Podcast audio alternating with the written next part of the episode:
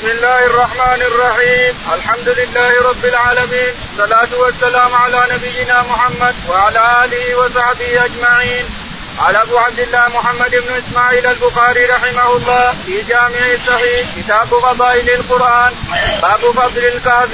قال رحمه الله حدثنا عمرو بن خالد قال حدثنا زهير قال حدثنا أبو إسحاق عن البراء قال قال كان رجل يقرأ سورة الكهف وإلى جانبه حصان مربوط بشطنين فتغشته سحابة فجعلت تدنو وتدنو وجعل فرسه ينفر فلما اصبح اتى النبي صلى الله عليه وسلم فذكر ذلك له فقال تلك السكينة تنزلت بالقرآن. بسم الله الرحمن الرحيم الحمد لله رب العالمين صلى الله على نبينا محمد وعلى اله وصحبه اجمعين.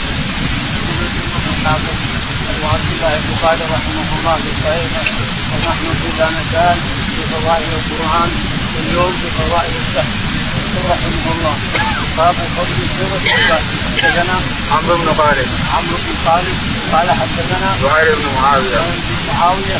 قال حدثنا أبو إسحاق. أبو إسحاق السبيعي. قال عن البراء رضي الله عن عنه البراء بن عازب رضي الله تعالى عنه قال قال كان رجل يقرأ سوره الكهف وإلى جانبه حصان مربوط بشطنين فتغشته سحابه فجعل تدنو وتدنو وجعل فرسه ينظر. فلما أصبحت النبي صلى الله عليه وسلم فذكر ذلك له. فقال تلك السكينة تنزلت بالقرآن. يقول البراء بن عازب رضي الله تعالى عنه كان رجل يقرأ سورة الكهف. فتنزلت عليه السكينه أو قال الملائكة أو قال السكينه وكان يقرأ وعنده حصان مربوط في حبلين. حبلين حبل من هنا وحبل من هنا. يستنى من هنا يستنى من هنا. فنزلت السكينة فنفر الحصان. نفر قال إنه فرس الفرس الفرس يطلق على الذكر والأنثى. وقال هذا فرس يعني حصان أو فرس أو أنثى. الشاهد قال عنده حصان يعني فرس مربوطة بشقنين يعني بحبلين مربوط بالحصان فلما نزلت السكينة ونزلت رفض نفر الحصان قالوا روح يمين وروح يسار من السكينة لما تنزلت ثم سكت لما سكت سكن الفرس بعد ثم نزل قرأ فنزلت السكينة فنظر الفرس ثم لما رأى أن الحصان ينظر يمين يسار خاف أن ينفلت منه فسكت فبلع بالسكينة ثم بعد ذلك قرأ. فلما أصبح الرسول عليه الصلاة والسلام؟ قال يا رسول الله إني كنت آخر سورة الكهف الليل فإن الفرس صار ينظر يمين يسار وأشوف كل كنز فيها مصادفات تلك السكينة وتلك السكينة.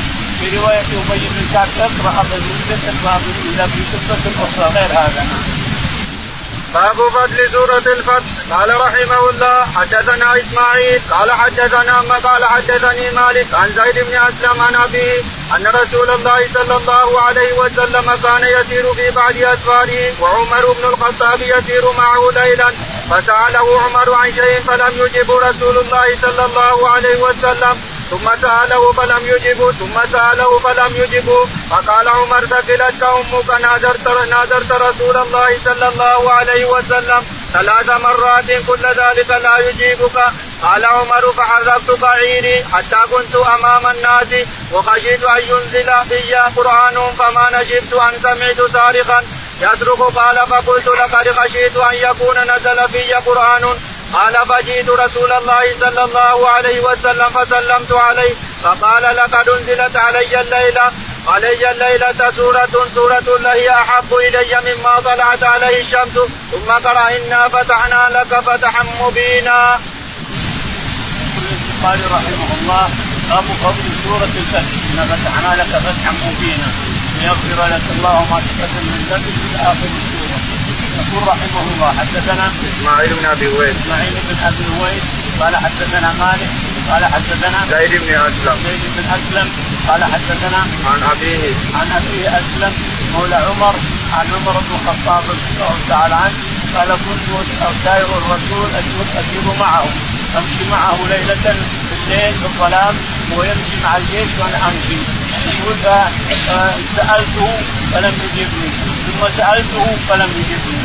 ثم سألته أسئلة فلم يجبني. يقول حزنت حزنا شديدا وخشيت ان ينزل في قرآن. الرسول ما ما اجبني وأنا اسال ثلاث مرات. فيجبني يقول حزنت وخشيت أن يكون منزل في القران لكثره مسائل للرسول عليه الصلاة والسلام. وحركت ناقتي وتقدمت أمام الناس. يقول لما أخذت مده سمعت الصالح أي تعال عمر بن الخطاب. يقول فانا الذي خشيت منه الذي خشيت منه وقع. نزل في القرآن. يقول فاتيت وسلمت عليه فقال انزل علي الليلة سوره هي أحب علي من طلعت أحب عندي من طلعت عليه الشمس فقرأ يقول إنا فتحنا لك فتحا مبينا ليغفر لك الله من ما تقدم من ذنبك وما تأخر. يعني فتح مكه قال أنه صلح الحديبية. قال يا رسول هو فتح هو؟ قال نعم إنه فتح يعني فتح الحديبية. دعا عده الرسول فتح قال هو فتح يا رسول الله هو؟ قال نعم. هذا فتح الدنيا قبل أن تفتح مكه نعم. باب فضل قل هو الله أحد. فيه عمرة عن عائشة عن النبي صلى الله عليه وسلم. قال رحمه الله. حدثنا عبد الله بن يوسف. قال أخبرنا مالك عن عبد الرحمن بن عبد الله بن عبد الرحمن بن أبي صعصع عن أبيه عن أبي سعيد الخدري أن رجلا سمع رجلا يقرأ قل هو الله أحد. يرددها فلما أصبح جاء إلى رسول الله صلى الله عليه وسلم فذكر ذلك له وكأن الرجل يتقالها. فقال رسول الله صلى الله عليه وسلم والذي نفسي بيده انها لتعدل ثلث القرآن. وزاد أبو معمر قال حدثنا إسماعيل بن جعفر عن مالك بن أنس عن عبد الرحمن بن عبد الله بن عبد الرحمن بن أبي ساسا عن ابي عن أبي سعيد الخدري أخبرني أخي قتادة بن النعمان أن رجلا قام في زمن النبي صلى الله عليه وسلم يقرأ من السحر قل هو الله أحد لا يزيد عليها فلما أصبحنا أتى رجل رجل النبي صلى الله عليه وسلم نحوه. يقول البخاري رحمه الله باب كل سورة قل هو الله أحد. يقول البخاري رحمه الله حدثنا عبد الله بن يوسف عبد بن يوسف قال حدثنا مالك مالك بن أنس قال حدثنا عبد الرحمن بن عبد الله بن عبد الله بن أبي صعصع قال عن ابيه عن أبي أبي صعصع قال عن أبي سعيد الخدري. عن أبي سعيد الخدري رضي الله تعالى عنه أن رجلا كان يقرا قل هو الله أحد ويكررها طول الليل. فجاء رجل للنبي عليه الصلاة والسلام وقال يا رسول الله فلان يقرا قل هو الله أحد طول الليل وكانه يتقال لها أو يتقال فضلها. يقرا طول الليل قل هو الله أحد قل هو الله احد قال النبي عليه الصلاة والسلام نعم. والذي نفسي بيده إنها لتعدل قال الرسول عليه الصلاة والسلام والذي نفسي بيده إنها لتعدل ثلث القران كيفيه عدولها لثلث القران كيف؟ تقول إن القرآن قصص ووصايا وتوحيد. قصص ووصايا وتوحيد. وقد تضمنت سورة قل هو الله أحد قسم التوحيد. فصارت تضمنت قسم التوحيد وصارت الثلث هذا كيفية وأنها تعدل في القرآن أن القرآن قصص وحكم وتوحيد. وقد تضمنت قل الله أحد سورة التوحيد. يعني آيات التوحيد تضمنتها قل الله أحد. فهذا فلهذا صارت تعدل ثلث القرآن. قال والذي نفسي بيده إنها لتعدل ثلث القرآن. الرجل اللي قال لها. لكن يقول ما واحد لا شك انها تعدل ثلث القرآن لأنها تضمنت التوحيد من القرآن. قال رحمه الله حدثنا عمر بن حفص قال حدثنا أبي قال حدثنا الأعمش قال حدثنا إبراهيم والضحاك المشرقي عن أبي سعيد الخدري رضي الله عنه قال قال النبي صلى الله عليه وسلم لأصحابه أيعجز أحدكم أن يقرأ ثلث القرآن؟ في ليلة فشق ذلك عليهم وقالوا أينا يطيق ذلك يا رسول الله؟ فقال الله فقال الله الواحد الصمد. ثلث القرآن. قال الفرابري سمعت أبا جعفر محمد بن أبي حاتم والراك ابي عبد الله. قال أبو عبد الله عن إبراهيم مرسل وعن الضحاك المشرقي مسند. البخاري رحمه الله حدثنا عمر بن حفص. عمر بن حفص بن زياد قال حدثنا أبي قال حدثنا الاعمش الاعمش قال حدثنا إبراهيم. إبراهيم. قال والضحاك المشرقي الضحاك المشرقي يثبت إلى جده المشرقي بعضهم يغلط ينسبه إلى مشرق مدينه ويقول في اليمن. مشرق مدينه في اليمن. لكن هذا غلط. إنما هو ينسب إلى جده. مشرق ابن كذا ابن يزيد. الهمداني مشرق بن يزيد. ابن يزيد. الهمداني الحميري يعني ينسب إلى جده مشرق مشرق بن يزيد ابن الهمداني الحميري إلى آخره الشاهد أن أنه قال أن الرسول عليه الصلاة والسلام قال نعم. عن أبي سعيد الخدري قال قال النبي صلى الله عليه وسلم لاصحابه أيعجز أحدكم أن يقرأ ثلث القرآن. أبو سعيد الخدري رضي الله عنه يقول النبي عليه الصلاة والسلام قال أيعجز أحدكم أن يقرأ ثلث القرآن في ليلة؟ قال يا رسول الله يقرا ثلث الليلة. قال قل هو الله احد تعجز ثلث القرآن. تقدم الحكمة في كونها ثلث القرآن أنها تعدل ثلث التوحيد.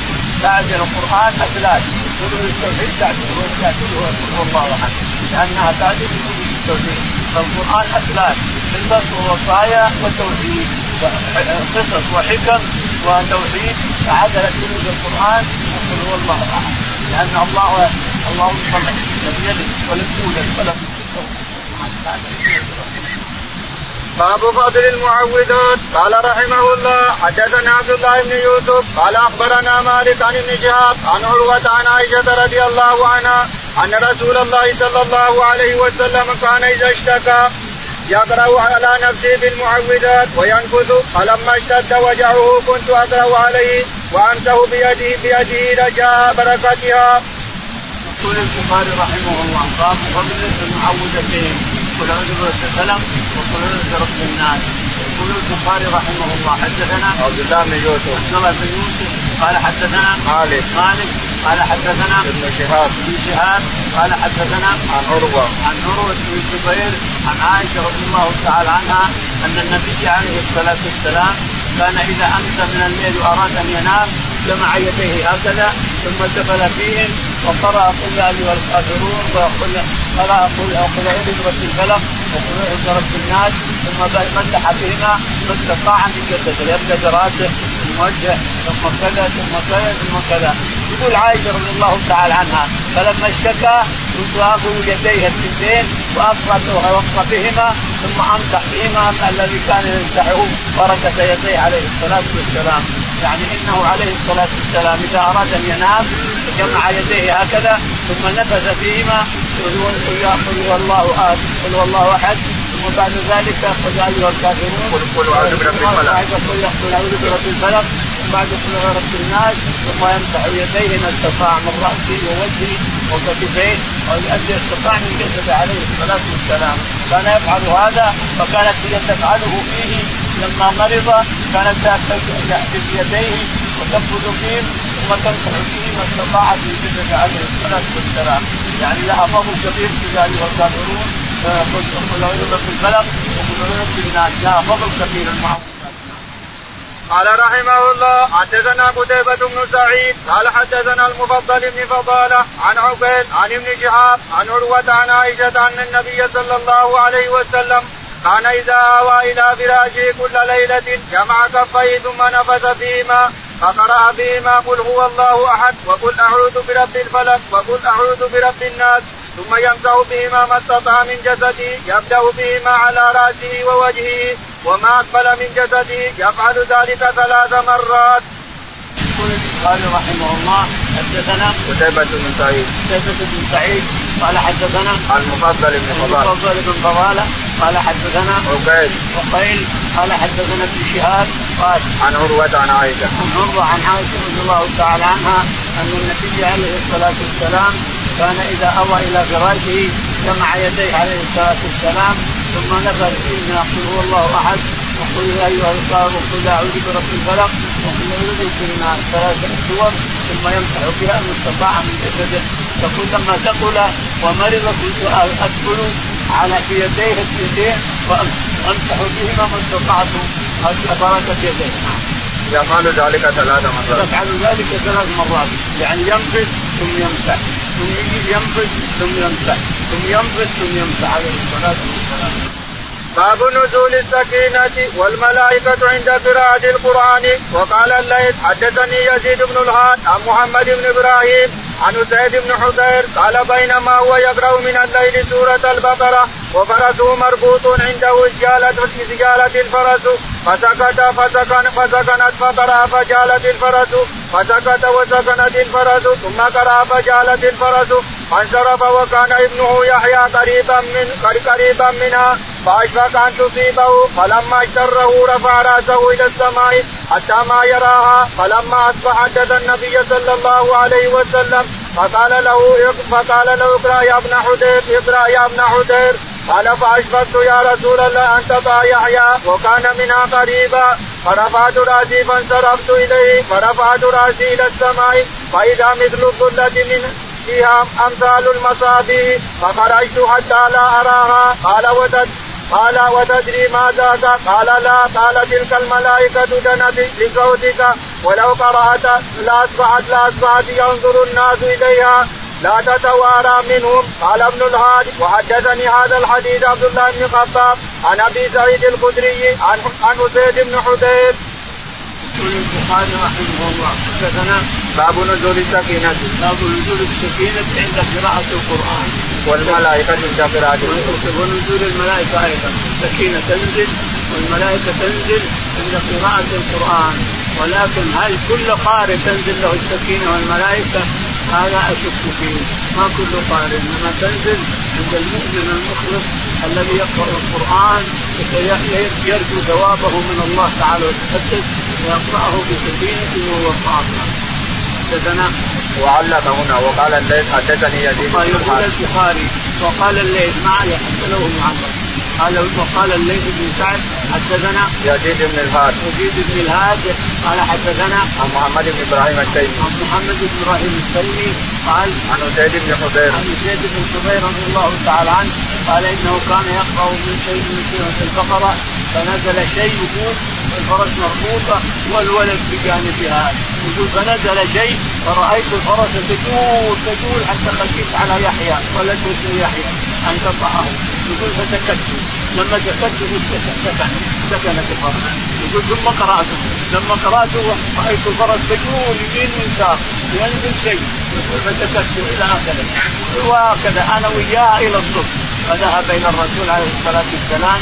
قال يا رسول الله كنت اقرا سوره البقرة فنزل شيء مثل امثالك وفيها مصابيح فجالت الفرج فخشيت على يحيى أنه بجانبها فسكت فارتفعت يقول ثم قرأت مرة أخرى يقول فنزلت مرة أخرى وجالت الفرس حتى خشيت على الولد فسكت. يقول وهكذا أنا وياه إلى الصبح مطارده أنا وياه إلى الصبح أقرأ وتنزل وأسكت وترتفع إلى آخره. قال اقرا ابن حذير أبا أبو حذير ولا ابن حذير؟ ابن حذير ابن حذير يعني حذير رضي الله عنه. قال ابن اقرا بالصغير نزل ابن حذير تلك الملائكة نزلت أو السكينه نزلت بقراءتك قال يا رسول الله خشيت على يحيى بجانب الفرس يقول الفرس خشيت عليه فسكت إلى آخره. يعني هذا من قول سورة البقرة. يعني سوره البقرة لها فضل كبير وفي آل عمران. يسميها الرسول الزهراوان يسميها عليه الصلاة والسلام الزهراوان ما تقرآن سورتين في بيت فلا يقربه الشيطان. قال قال تلك الملائكة دنت لصوتك ولو قرأت لأصبحت قال تلك الملائكة نزلت بصوتك ولو قرأت لأصبحت يراها الناس. لأصبحت الملائكة يراها الناس. باب من قال لم يترك النبي صلى الله عليه وسلم إلا ما بين الدفتين. قال رحمه الله حدثنا قتيبة بن سعيد قال حدثنا سفيان عن عبد العزيز بن رفيع قال دخلت أنا وشداد بن معقل على ابن عباس رضي الله عنهما فقال فقال له شداد بن معقل أترك النبي صلى الله عليه وسلم من شيء؟ قال ما ترك إلا ما بين الدفتين. قال ودخلنا على محمد بن الحنفية فسألناه فقال ما ترك إلا ما بين الدفتين. باب باب قول النبي عليه قول ابن عباس وابن الحنفيه أن النبي عليه الصلاة والسلام الترجمة باب ما ترك إلا القرآن الترجمة باب قال لم يترك النبي صلى الله عليه وسلم إلا ما بين الدفتين. لم يترك النبي عليه الصلاة والسلام إلا القرآن ما ترك بعده شيء إلا ما بين الدفتين وهو المصحف اللي بين الدين يعني في ايدينا يقول البخاري حدثنا قتيبة بن سعيد. قتيبة بن سعيد. قال حدثنا سفيان. سفيان. قال حدثنا عبد العزيز بن رفيع عبد العزيز بن رفيع قال حدثنا شداد بن معقل. شداد بن معقل. قال. بن معبد قال حدثنا قال قال قال يا عبد العزيز دخلت أنا وشداد بن معقل على ابن عباس رضي الله دخلت أنا وشداد بن معقل على ابن عباس رضي الله عنهما فسألته هل ترك الرسول شيء؟ قال ما ترك إلا ما بين الدفتين ما بين الجد والجد ما بين الدفتين المصحف يعني ترك المصحف للناس يقرؤونه ثم دخلنا على ابن الحنفية محمد بن الحنفية وسمي ابن الحنفية نسبة لأمه لأنه هو أبوه علي بن أبي طالب رضي الله عنه. لكن لو قلنا محمد بن علي ما حد ما حد يعرفه. فإذا نسب إلى أمه يعرف يعني من الحنفية نسبية من الحنفية وعلي والجارية فجاءت محمد بن الحنفية الشاهد قال دخلنا على محمد بن الحنفية هو علامة زمان رضي الله عنه. فسألناه قال ما ترك إلا ما بين الصحبتين يعني ما ترك الرسول عليه الصلاة والسلام إلا القرآن. باب فضل القرآن على سائر الكلام. قال رحمه الله حدثنا عتبة بن خالد أبو خالد قال حدثنا حمام قال حدثنا قتادة قال حدثنا أنس بن مالك عن أبي موسى عن أبي موسى الأشعري عن النبي صلى الله عليه وسلم قال مثل الذي يقرأ القرآن كالاترجه طعمها طيب وريحها طيب والذي لا يقرأ القرآن كالتمرة. طعمها طيب ولا ريح لها ومثل الفاجر الذي يقرأ القرآن كمثل ريحانة ريحها طيب وطعمها مر ومثل الفاجر الذي لا يقرأ القرآن كمثل حنظلة طعمها مر ولا ريح لها. يقول البخاري رحمه الله باب فضل القرآن على سائر الكلام. باب فضل القرآن على سائر الكلام لا شك في هذا إن القرآن فضل على سائر كلام الناس الجن والإنس والملائكة. كلام رب العالمين تعالى. حرف منه وكلمة مثل كلام الناس كلهم الجن والإنس والملائكة. يقول رحمه الله. حدثنا قربة بن خالد. قربة بن خالد. قال حدثنا حمام بن يحيى. حمام بن يحيى. قال حدثنا عن قتادة. قتادة. قال حدثنا أنس بن مالك. أنس رضي الله تعالى عنه قال عن أبي موسى الأشعري. عن أبي موسى الأشعري رضي الله عنه أن النبي عليه الصلاة والسلام قال مثل المؤمن الذي يقرأ القرآن كمثل الاترجه اظنكم ما رأيتم الاترجه ما أدري في بلادكم ولا لا؟ عندنا. تنبت يجي الخام الخشرم جلخها من برا مخشرم لذيذ الجلخ لا تنسى لذيذ. والحامض هو حامض كثير لذيذ أيضا. وإذا حصلتها عصرتها بجلخها وحموضتها مع تمره طلعت أحسن شراب بإذن الله. طلعت أحسن شراب. موجودة بكثرة عندنا هناك وفي نجد وغيرها هنا ما توجد ما أدري عاد سبحان الله العظيم. يمكن لو دورناها في وادي فاطمة وكان نلقاها. اكبر من كان مرتين. هكذا فيها ترجع. والجلخ من خشرم الجلخ من ما هو املس مخشرم مخشرم مخشرم وإذا ذبحتها جلدتها.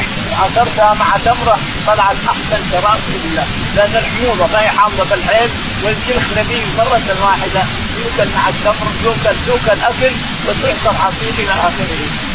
الشاهد إن الرسول عليه الصلاة والسلام قال مثل المؤمن الذي يقرأ القرآن مثل البسله طعمها طيب وريحها طيب. الريح طيب والطعم طيب. ومثل المؤمن الذي لا يقرأ القرآن كمثل الريحان كمثل التمرة. التمرة. طعمها طيب ولا ريح لها. يعني طعمها طيب يقرأ القرآن طعمه طيب ولكن ما لها ريح. التمرة ما لها ريح. ومثل الكافر المنافق الذي يقرأ القرآن كمثل الريحانة. ريحها طيب ولا طعمها مر أو ما ما لها ومثل طعمها مر وطعمها مر ومثل المنافق الذي لا يقرأ القرآن كمثل الحنظله نعوذ بالله هذه اللي تنفرش في الأرض. طعمها مر ولا ريح لها. إلى آخره.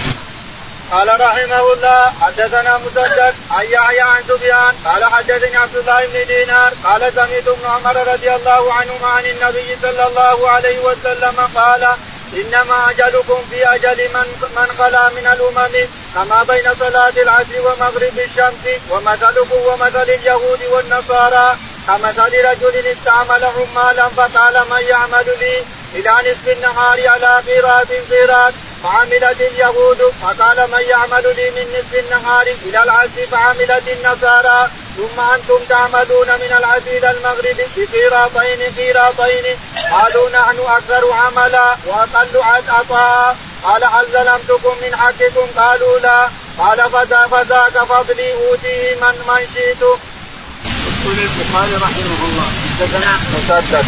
مسدد. قال حدثنا يحيى. يحيى. قال حدثنا سفيان الثوري. سفيان الثوري قال عن عبد الله بن دينار. عن عبد الله بن دينار قال عن ابن عمر. عن ابن عمر رضي الله تعالى عنهما قال إنما مثلكم إنما أجلكم. أجلكم في أجل من قبلكم. نعم. كما بين صلاة العصر ومغرب الشمس. إنما أجلكم في أجل من قبلكم كما بين صلاة المغرب والعشاء، صلاة العصر والمغرب، صلاة العصر والمغرب، يعني آخر النهار ما ساعتين فقط. بس العصر والعصر ما بين صلاة العصر والمغرب ساعتين تزيد قليلة تزيد وقال ومثل اليهود والنصارى كمثل رجل استعملهم مالا فقال من يعمل لي إلى نصف النهار على قيراط قيراط فعملت اليهود فقال من يعمل من نصف النهار إلى العصر. فعملت النصارى ثم أنتم تعملون من العصر إلى المغرب قيراطين قيراطين. يقول مثل اليهود والنصارى ومثل رجل استعمل عمالا من الظهر إلى العصر. من الصبح. من الصبح إلى الظهر على قيراط قيراط ومثل النصارى عملوا من الظهر إلى العصر على قراط قراط ومثلكم في الامم كمثل الناس استعملهم عاما فاعطاهم اشتغلوا من صلاة العصر إلى المغرب وأعطاهم قراطين قراطين. فاحتج اليهود والنصارى. كيف نحن نشتغل؟ من الصبح إلى الظهر بقراط. وهؤلاء النصارى نشتغل من الظهر إلى العصر بقراط. وهؤلاء يشتغلون من العصر إلى المغرب ساعتين ويكون على قراطين قراطين. قال الله تعالى وتحدث لهم هل ظلمتكم من حقكم شيء؟ أنا قلت لكم على قراط قراط من الصبح إلى الظهر لكم قراط اليهود ومن الظهر إلى العصر لكم قراط النصارى هل ظلمتكم شيء؟ أعطيتكم على قراط قراط قالوا لا فهذا فضل يؤتيه من يشاء فضل لأمة محمد على قراطين قراطين وهم أقل وقتا باب باب الوفاة بكتاب الله عز وجل.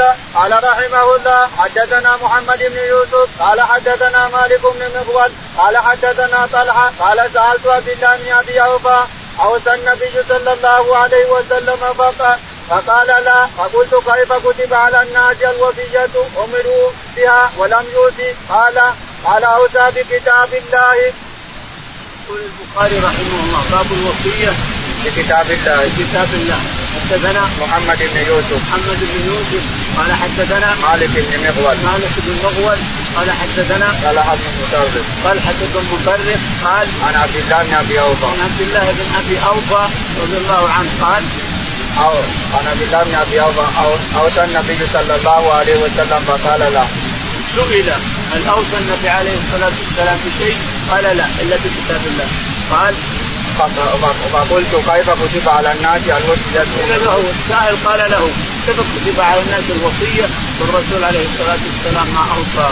قال قال أوصى بكتاب الله. قال أوصى بكتاب الله لأن فيه الوصايا العشر. يكفي عندك الوصايا العشر. كافية في آخر المائدة في آخر الأنعام. تكفي. الوصايا العشر كافية باب من لم يتغن بالقران وقوله تعالى أولم يكفهم أنا أنزلنا عليك الكتاب يتلى عليهم؟ قال رحمه الله حدثنا يحيى بن بكير قال حدثني الليث عن عبيد عن ابن شهاب قال أخبرني أبو سلمة بن عبد الرحمن عن أبي هريرة رضي الله عنه أنه كان يطلب أنه كان يقول قال رسول الله صلى الله عليه وسلم لم يأذن الله لشيء ما أذن للنبي صلى الله عليه وسلم يتغنى بالقرآن وقال وقال صاحب له يريد يجهر به. يقول البخاري رحمه الله باب من لم يتغنى بالقرآن يتغنى بالقرآن يعني التغني بالقرآن وهو القراءة اللذيذة بهدوء واستمرار.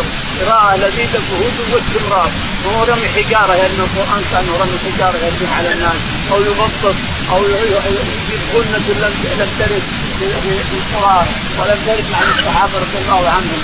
القرآن لذيذ حلو إذا قرأته بغنة الإنسان وبلذة يطلع خشع الناس وتبكي الناس الإنسان اليوم ما في من يقرأ بغنة ولا في من يقرأ بخشوع ولا في من يبكي الناس أو أو حتى يضربون من البكاء ما في لأنه أما رمي حجارة وإلا يقرأ على كيفه وإلا يقرأ كذا وإلا يقرأ مثلا حتى القراءة يوما هذا فسدت مع الأسف الشديد. الشاهد يكون من لم يتغنى بالقرآن فليس منا. الرسول عليه الصلاة والسلام يقول من لم يتغنى. يعني تأتي بغنه الإنسان تقراه كانك كأنه طرف تضرب الناس فيه وتخشعهم فتجيب غنة غنة مع القرآن. يعني تقرأ القرآن بحلاوة وطراوة تبقى الآية مع الآية الآية تقطعها مع الآية وتسكت عند الآية ثم تأتي بالأخرى إلى آخره. إذا كان القرآن تحتاج إلى ترتيل ترتل الآية ولا تمشي. تمشي تأخذ الآية بالايه وتمشي. الإنسان إذا كان اقرب للخشوع فإنك تمشي ولا توقف على الايات وإن كان لا تريد الترتيل فإنك تقف على الآية لا تزيد كثيرا. ثم تمشي إلى آخره. الشاهد التغني بالقران بصوت حلو لذيذ تقرأ القرآن لأنه أحسن شيء أحسن كلام كلام رب العالمين. وأفضل كلام كلام رب العالمين. فلك أن تتغنى بالقرآن لتؤجر الانسان يعطيك الله أجر جميل إذا قرأت القرآن لأن ربك تعالى وتقدس قد سمع لشيء استمع استماعه لنبي يتغنى بالقرآن. احد واستمع عليه الصلاة ربنا تعالى وتقدس لشيء واستماعه لنبي يتغنى بالقرآن. يقرأ القرآن بحلاوة وطراوه وغنى. إلى آخره. أولم يكفهم انا أنزلنا عليك عليك الكتاب يتلى عليهم. قول ولم يكفهم أن أنزلنا عليك الكتاب؟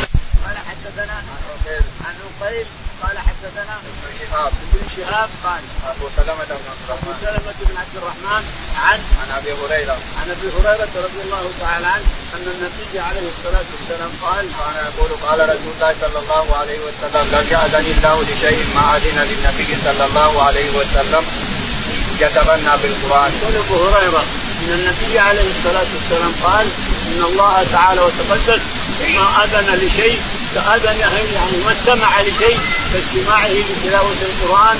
رجل يتغنى بصوت حلو الذي صوت لذيذ حلو يتغنى بالقرآن. يستمع الله له تعالى وتقدس.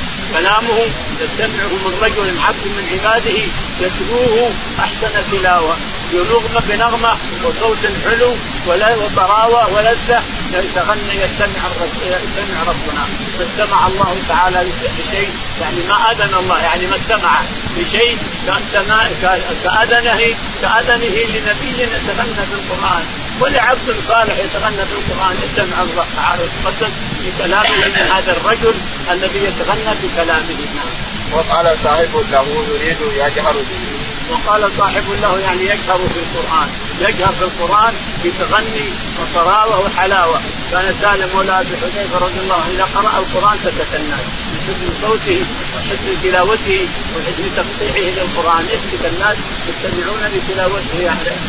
الله ورضي عنه قال رحمه الله حدثنا علي بن عبد الله قال حدثنا قال حدثنا سفيان عن الزهري عن أبي سلمة بن عبد الرحمن عن أبي هريرة عن النبي صلى الله عليه وسلم قال ما اذن الله لشيء ما اذن للنبي صلى الله عليه وسلم. صلى الله عليه وسلم أن يتغنى بالقرآن. قال سفيان تفسيره يستغني به. يقول البخاري رحمه الله حدثنا علي بن عبد الله. علي بن عبد الله. قال حدثنا سفيان بن عيينة. سفيان بن عيينة. قال حدثنا عن الزهري. عن الزهري قال عن أبي سلمة. عن أبي سلمة بن عبد الرحمن قال عن أبي هريرة رضي الله عن عنه. ابي هريرة رضي الله تعالى عنه أن النبي عليه الصلاة والسلام قال ما أذن الله لشيء كأذنه لعبد من عباده يتلو القرآن ويتغنى به. أذنه يعني استمع.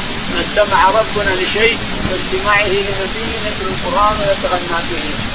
يتلوه بحلاوة وطراوة وغنة يستمع ربنا تعالى وتقدس بكلامه باب اقتباب صاحب القرآن. قال رحمه الله حدثنا أبو اليمان قال أخبرنا شعيب عن الزهري قال حدثني سالم بن عبد الله عن عبد الله بن عمر رضي الله عنهما قال سمعت رسول الله صلى الله عليه وسلم يقول لا حسد إلا على اثنتين رجل آتاه الله الكتاب وقام به آناء الليل ورجل أعطاه الله مالا فهو يتصدق به آناء الليل وآناء النهار.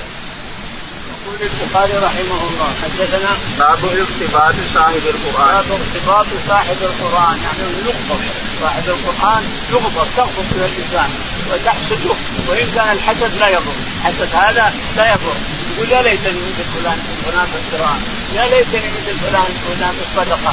هذا الحسد ليس مذموما. الحسد كله مذموم. وكله مكروه عند الله تعالى وتقدم إلا في السنتين هذه واحد واحد يتمنى أن يكون القارئ من قارئ القرآن واحد يتمنى أن يكون من المتصدق بماله إلى اخره يقول رحمه الله حدثنا أبو اليمان. أبو اليمان. قال حدثنا سعيد بن أبي حمزة. سعيد بن أبي حمزة. قال حدثنا الزهري. الزهري قال عن سالم بن عبد الله بن عن سالم بن عبد الله بن عمر عن أبي عبد الله بن عمر رضي الله تعالى عنه أن النبي عليه الصلاة والسلام قال لا حسد. يعني كل الحسد مذموم ومكروه عند الله ومنقوص إلا بالسنتين هذه فإنه لا حسد فيها، الحسد فيها أجر الإنسان إذا تمنيت مثله أجر فيه، يقول إلا بإثنتين. رجل آتاه الله القرآن فهو يقوم به آناء الليل ورجل آتاه الله المال ويتصدق به بهلكته بهلكته للخير إلى أمور الخير. هنا وهنا وهنا كل أمور الخير. فيرى رجل رجلا يرى الرجل هذا أنه يقرأ القرآن. يا ليتني مثل فلان يسمعون يتلو القرآن ويتهجد في الليل. يا ليتني مثله فله أجره أجر هذا. والثاني يشوف الرجل هذا يتصدق هنا. خذوا يا عيال خذوا هنا. أعطوا هذا أعطوا هذا أعطوا هذا. يقول يا ليت عندي مال أسوي مثل هذا أعمل مثل هذا. فله أجره مثل أجره. وخبطه فله أجر من اجر هذا. رجل آتاه القرآن ورجل آتاه الله المال قال رحمه الله حدثنا علي بن إبراهيم قال حدثنا روح قال حدثنا شوبة عن سليمان سمعت ذكوان عن أبي هريرة رضي الله عنه أن رسول الله صلى الله عليه وسلم قال لا حسد إلا باثنتين رجل علمه الله القرآن. فهو يتلو اناء الليل واناء النهار فسمعه جار له فقال ليتني أوتيت مثل ما أوتي فلان فعملت مثل ما يعمل ورجل آتاه الله مالا فهو يهلكه بالحق فقال رجل ليتني أوتيت مثل ما أوتي فلان فعملت مثل ما يعمل. البخاري رحمه الله حدثنا علي بن إبراهيم علي بن إبراهيم قال حدثنا روح بن عبادة روح بن عبادة قال حدثنا شعبه شعبة قال سليمان الأعمش. سليمان الأعمش قال عن ذكوان أبو صالح عن ذكوان بن صالح قال عن أبي هريرة رضي الله عن عنه. أبي هريرة رضي الله تعالى عنه أن النبي عليه الصلاة والسلام قال لا حسد يعني الحسد كله مذموم. لا حسد إلا باثنتين جميع الحدث مذموم ومكروه عند الله تعالى وتقدم وينقض ربنا عليه. إلا في اثنتين رجل آتاه الله القرآن وهو يتهجد به أنا أنا الليل وأطراف النهار فسمعه جيران له جار له فتمنى أن يكون مثله. يا ليتني أقرأ القرآن مثل ما يقرأ فلان. فله أجر مثل أجر هذا. مثل تمنى له أجر مثل أجر هذا. ورغب إلى الله تعالى وتقدم. وتمنى على الله أنه مثل هذا الشخص يقرأ القرآن فيتهجد الليل فيه ويصلي فيه. ورجل عنده مال فأنفقه في سبيل الله. فرآه رجل فقال يا ليتني مثل فلان. عندي مال واصدق به مثل ما تصدق به عن فلان عن فلان عن فلان. اذكره في طريق الحق وفي سبيل الحق. هؤلاء فهذا الحدث ليس مذموم بل ممدوح وله أجر. من قال هذا له أجر عند الله تعالى وتقدم له أجر مثل أجر صاحبه أجر مثل أجر المنكر وأجر مثل القارئ. باب خيركم من تعلم القرآن وعلمه. قال رحمه الله حدثنا حجاج بن منهان قال حدثنا شعبة قال أخبرني علقمة بن مرثد سمعت سعد بن عبيدة عن أبي عبد الرحمن السلمي عن عن عن عثمان رضي الله عنه عن النبي صلى الله عليه وسلم قال خيركم من تعلم القرآن وعلمه قال وقرأ أبو وقرأ وأقرأ أبو عبد الرحمن في امرأة عثمان حتى كان الحجاج قال وذاك الذي أقعدني مقعدي هذا. يقول البخاري رحمه الله باب باب خيركم من تعلم القرآن وعلمه. خيركم من تعلم القرآن وعلمه الناس علمه وعلمه الناس يقول البخاري رحمه الله حدثنا حجاج بن منهال حجاج بن منهال قال حدثنا شعبة. شعبة قال حدثنا علقمة بن مرثد علقمة بن مرثد قال سعد بن سعد بن عبيدة. سعد بن عبيدة قال حدثنا أبو عبد الرحمن السلمي. عبد الرحمن السلمي قال عن عثمان بن عفان. عن عثمان بن عفان رضي الله تعالى عنه أن النبي عليه الصلاة والسلام قال خيركم من تعلم القرآن وعلمه علم تعلمه بنفسه وحفظه وعلمه الناس. يقول أبو عبد الرحمن السلمي هذا الحديث هو الذي اقعدني مقعدي من خلافه عثمان لاحظ طول قرابه 80 سنه وهو عمر. المتوكل يقول من خلافة عثمان في الحجاج بن يوسف متى الحجاج بن يوسف جاء على خلافة عبد الملك بن مروان. وين؟ سنة سنة 80 قرابة 80 أو أكثر يعني عمر يقول هذا الذي الحديث هذا الحديث. والذي أقعدني هذا المقعد. صار يتلو يقرأ القرآن يقرئ الناس. قاعد في المسجد يقرئ الناس القرآن. يقول هذا الحديث والذي أقعدني هذا المقعد. يعني أقرئ الناس القرآن. إلى خلافة عبد الملك بن مروان الحجاج بن يوسف. لما جاء إلى مكة وهدم البيت إلى آخره. الشاهد أنه كان يقرئ الناس القرآن. يقول هذا الحديث هو الذي اقعدني هذا المقعد اقرئ القرآن.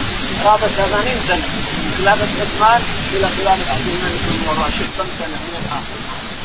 قال حدث قال رحمه الله حدثنا أبو نعيم قال حدثنا سفيان عن علقمة بن مرثد عن أبي عبد الرحمن السلمي عن عثمان بن عفان رضي الله عنه قال قال النبي صلى الله عليه وسلم إن أفضلكم من تعلم القرآن وعلمه.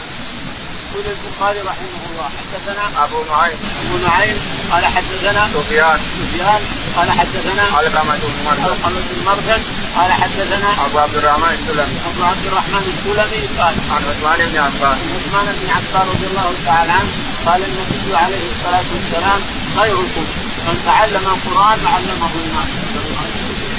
خيركم من تعلم القرآن وحفظه وعلمه الناس. سلام رب العالمين. هو علمه بنفسه وعلمه بنفسه وحفظه بنفسه ثم علمه الناس. قال رحمه الله حدثني عمرو بن عون قال حدثنا حماد عن أبي حازم سعد بن سعد قال أتت النبي صلى الله عليه وسلم امرأة فقالت إنها قد وهبت نفسها لله ولرسوله صلى الله عليه وسلم فقال ما لي بالنساء من حاجة؟ فقال رجل زوجنيها قال أعطيها ثوبا قال لا. لا قال لا أجد قال أعطيها ولو خاتما من حديد فاعتل له فقال ما معك من القرآن قال كذا وكذا قال فقد زوجتك قد زوجتك بما معك من القرآن.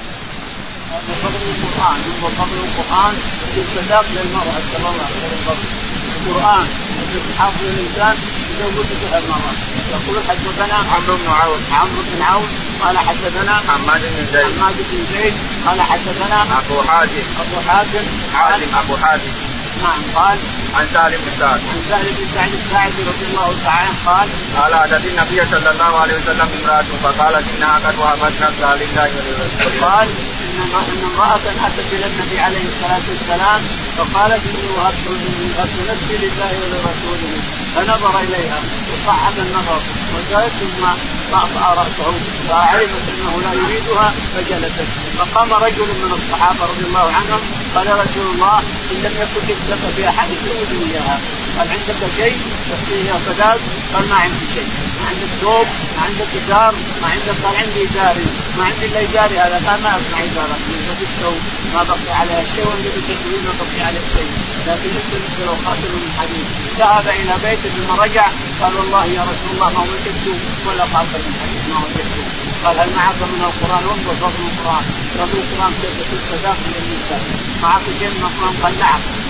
كذا ومعك سوره قال تحفظهن عن ظهر قال نعم قال زوجتها بما معك من القران زوجها بما معه من القران عاد الان الائمه الاربعه هل يجيزون الصداقه ان يقول القران صداق ابو حنيفه يجيزه ثم الشافعي واحمد يقول لا لأنه لو طلقها قبل الدخول القران ما يتنصر القران ما يتنصر لكن ابو حنيفه يحتج عليهم أن القرآن هجره التعليم تكفي. هجره التعليم تنصر ولازم يعلمها. التعليم له هجرة. فالهجرة يتنصر ما يتنصر القرآن. حجة أبو حنيفة أحسن. من حجته أحمد الإمام أحمد الشافعي ومالك لا يرون القرآن صداقه يقولون القرآن ما يمكن أن يكون صداق. لكن حجة أبي حنيفة أفضل منه وأحسن. ويجوز أن يكون صداق. وإذا تنصر لو طلقها قبل الدخول فإنه يتنصر لكن ما يتنصر القرآن يتنصر اجره التعليم. كم اجره التعليم؟ علمها السورة هذه ب 10 ريال، علمها السورة الثانية ب 20 ريال إلى آخره، صار يتنصف الأجرة. فأبو حنيفة هو الذي معه الصواب. باب باب القراءة باب القراءة عن ظهر القلب. قال رحمه الله حدثنا قتيبة بن سعيد قال حدثنا يعقوب بن عبد الرحمن عن أبي حازم عن سالم بن سعد أن امرأة جاءت رسول الله صلى الله عليه وسلم فقالت يا رسول الله جئت لأهب لك لأهب لك نفسي. فنظر إليها رسول الله صلى الله عليه وسلم فصعد النظر إليها وصوب ثم قاطع رأسه فلما رأت المرأة أنه لم يقضي فيها شيئا. جلست فقام رجل من أصحابه فقال يا رسول الله إن لم يكن لك بها حاجة فزوجنيها. فقال فقال له هل عندك من شيء؟ فقال لا والله يا رسول الله. قال اذهب إلى أهلك فانظر هل تجد شيئا. فذهب ثم رجع فقال لا والله يا رسول الله ما وجدت شيئا. قال انظر ولو خاتما من حديد. فذهب ثم رجع فقال لا والله يا رسول الله. ولا خاتما من حديد ولكن هذا إزاري قالت قال سعد ما له رداء فلها فلها نصفه فقال رسول الله صلى الله عليه وسلم ما تصنع بإزارك إن لبسته لم يكن عليها منه شيء وإن لبسته لم يكن عليك شيء فجلس الرجل حتى طال مجلسه. مجلسه ثم قام فرآه رسول الله صلى الله عليه وسلم موليا. فأمر به فدعي فلما جاء قال ماذا معك من القرآن؟ قال معي سورة كذا وسورة كذا وسورة كذا. عدها قال تقرأهن عن ظهر قلبك. قال نعم. قال اذهب فقد ملكتكها بما معك من القرآن. يقول البخاري رحمه الله حدثنا باب القراءة عن ظهر قلب عن ظهر القلب. فضل القراءة عن ظهر قلب الله الكريم فضل فضل القراءة حفظا عن ظهر قلب لأنه مثل التمر الإنسان تأخذ تأكل تأخذ تأكل تأخذ تأكل تقرأ أي وقت تريد تقرأ تكتب آية سورة ولا آية تقرأها على طول ما تحتاج إلى تقرأ تبدأ بالسورة تقرأها يقول البخاري حدثنا قتيبة بن سعيد. قتيبة بن سعيد. قال حدثنا يعقوب بن إبراهيم. يعقوب بن إبراهيم. قال حدثنا عن أبي حاتم. عن أبي حاتم. قال عن سعد بن سعد. عن سالم بن سعد الساعدي قال أن امرأة جاءت إلى رسول الله صلى الله عليه وسلم فقالت يا رسول الله جئت لأهب لك نفسي. أن امرأة جاءت إلى الرسول عليه الصلاة والسلام فقالت يا رسول الله جئت لك جئت لأهب لك نفسي يسمونها الواهبة يسمونها الواهبة يسموه ولها اسم نسيت لها اسم ما يسمونها الواهبة قالت يا رسول الله وهبت وهبت لك نفسي فرفع نظر إليها ورفع رأسه ثم طأطأ رأسه. لما رأت أنه لم يحكم فيها بشيء جلست فقام رجل من الصحابة رضي الله عنهم قال يا رسول الله إن لم يكن في حديث أنا في حديث قال هل عندك شيء؟ قال لا. قد اذهب ليس مثل لو قاتل من حديث فذهب وجاء قال ما وجدت ولا قاتل لكن هذا ازاري قال ماذا تفعل في ازارك؟ ان لبسته انت ما صار عليها شيء وان لبسته ما صار عليك شيء لكن معك حين ثم جلس الرجل ثم قام فقال فجاء فقال هل معك شيء من القران؟ قال معي سوره كذا وسوره كذا وسوره كذا تحفظهن عن ظهر قلب قال نعم فلتبدا توكل بما معك من القرآن يعني ان تعلمها سوره أو سورتين يكون صداق لها وان صدقت قبل الدخول يكون اجره التعليم هو اللي يتنصر القران ما يتنصر إلى آخره.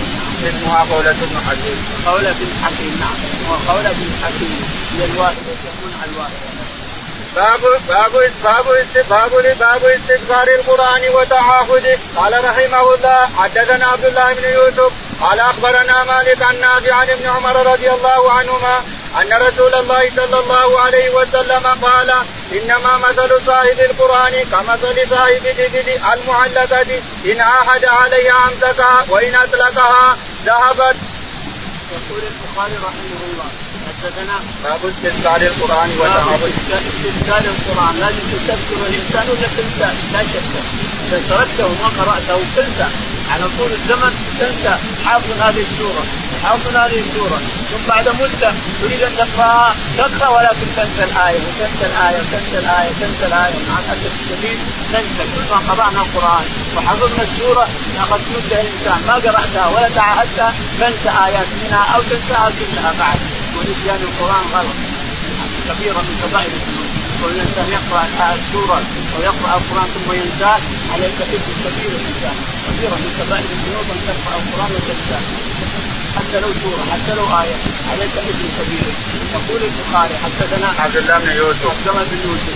قال حدثنا مالك بن أنس. مالك بن أنس. قال حدثنا عن نافع عن ابن عمر. نافع بن عمر قال قال إنما مثل صاحب القرآن كمثل صاحب قال إنما مثل صاحب القرآن كمثل قال كمثل صاحب الإبل المعلقة. مثل صاحب الإبل المعقلة. معقلة هذه بعقاله وهذه بعقاله وهذه بعقاله وهذه بعقاله ثم يتركهم ثم يتحدثون ثم القلب فلت الإبل إلا سرور. فهذا القرآن. إذا تركته ما تعاهدت الإنسان. ولا قرأته تنساه كله تنسى اللي حفظت وتنسى الآيات اللي حفظتها الإنسان.